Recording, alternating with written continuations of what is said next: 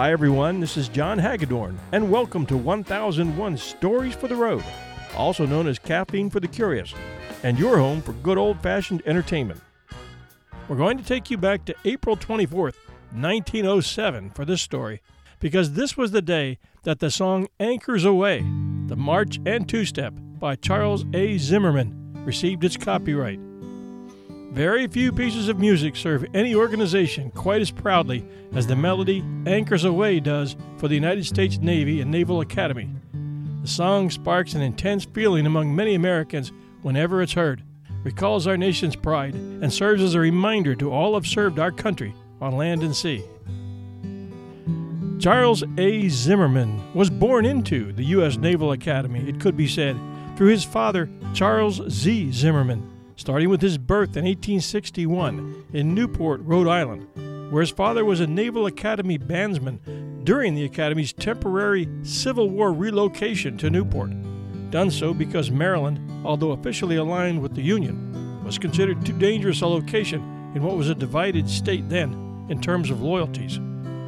When he reached adulthood, Charles attended the Peabody Conservatory of Music in Baltimore, and upon graduating in 1882, became a member of the U.S. Navy Band as a third cornetist. Five years later, he relieved Peter Schaff as bandmaster, making Charles Jr., now at age 26, the youngest ever to assume leadership of the Naval Academy Band. When Grover Cleveland became president in 1893, Zimmerman had the honor of attaining national recognition by conducting an orchestra of 120 musicians for the inaugural ball. Four years later, when John Philip Sousa asked him to consider becoming the director of the Marine Band, Charles declined, wanting to continue composing and guest conducting, minus the pressures that directing the U.S. Marine Band under the highly popular and heavily demanded Sousa would present. And he stayed busy composing, writing a new march every year and dedicating it to each graduating class. In 1905, a midshipman named Alfred H. Miles, class of 1907, approached Zimmerman with his class's request for a new march, asking for a march with a swing to it that could be used as a football marching song, and one that would live forever. A tall order, to be sure, but Navy had lost every game to Army since 1900, and something had to be done. So Zimmerman set to work. The class supper was held in October of 1905, and it was tradition that this was the time that the class march was played. Although it didn't make the history books, it was very likely that it was played, minus the lyrics, which Miles, no slouch himself in terms of music, was working on.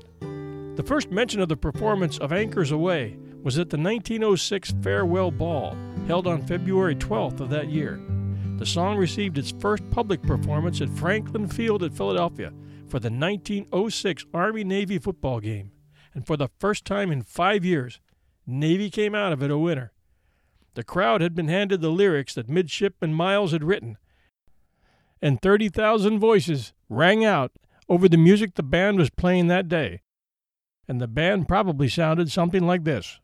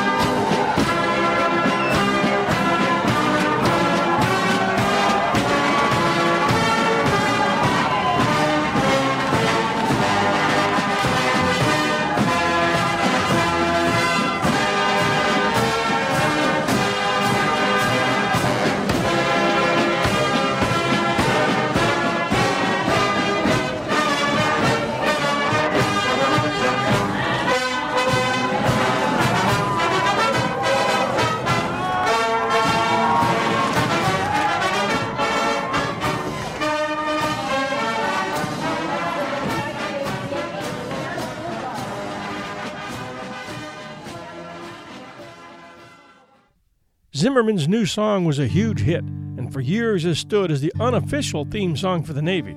We say unofficial since the Navy still hasn't weighed anchor on the decision to make it their official theme song. Basically, because the lyrics can't change quickly enough to adapt to America's ever changing high tech Navy.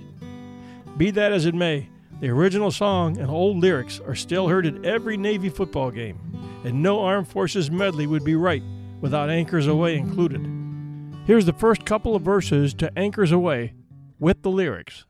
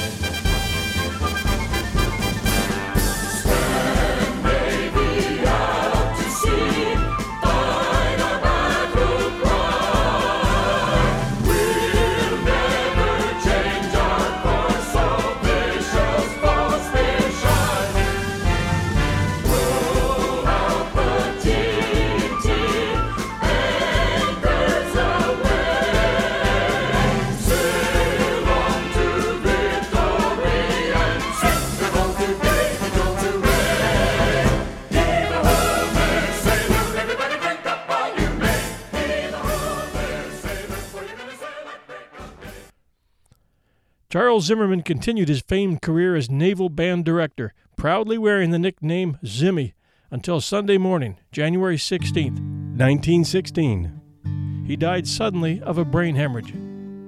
He was given a full military funeral, with midshipmen serving as pallbearers, and classes were suspended so that the entire regiment could attend. I don't have to tell you what they played in his honor. As for Midshipman Miles, who penned the original lyrics, he went on to have a distinguished career as a surface warfare officer, holding a number of posts and commands, which included executive officer at the Naval Sub Base in Norfolk, Virginia, commanding officer of the Naval Station at Guantanamo Bay, and first commanding officer of the Little Creek Amphib Base, again in Norfolk, retiring at the rank of captain.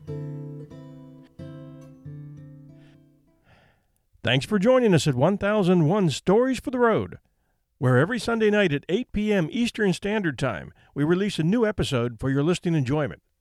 1001 Stories for the Road was inspired by our big brother, 1001 Heroes, the research for which has turned up a treasure chest of great stories.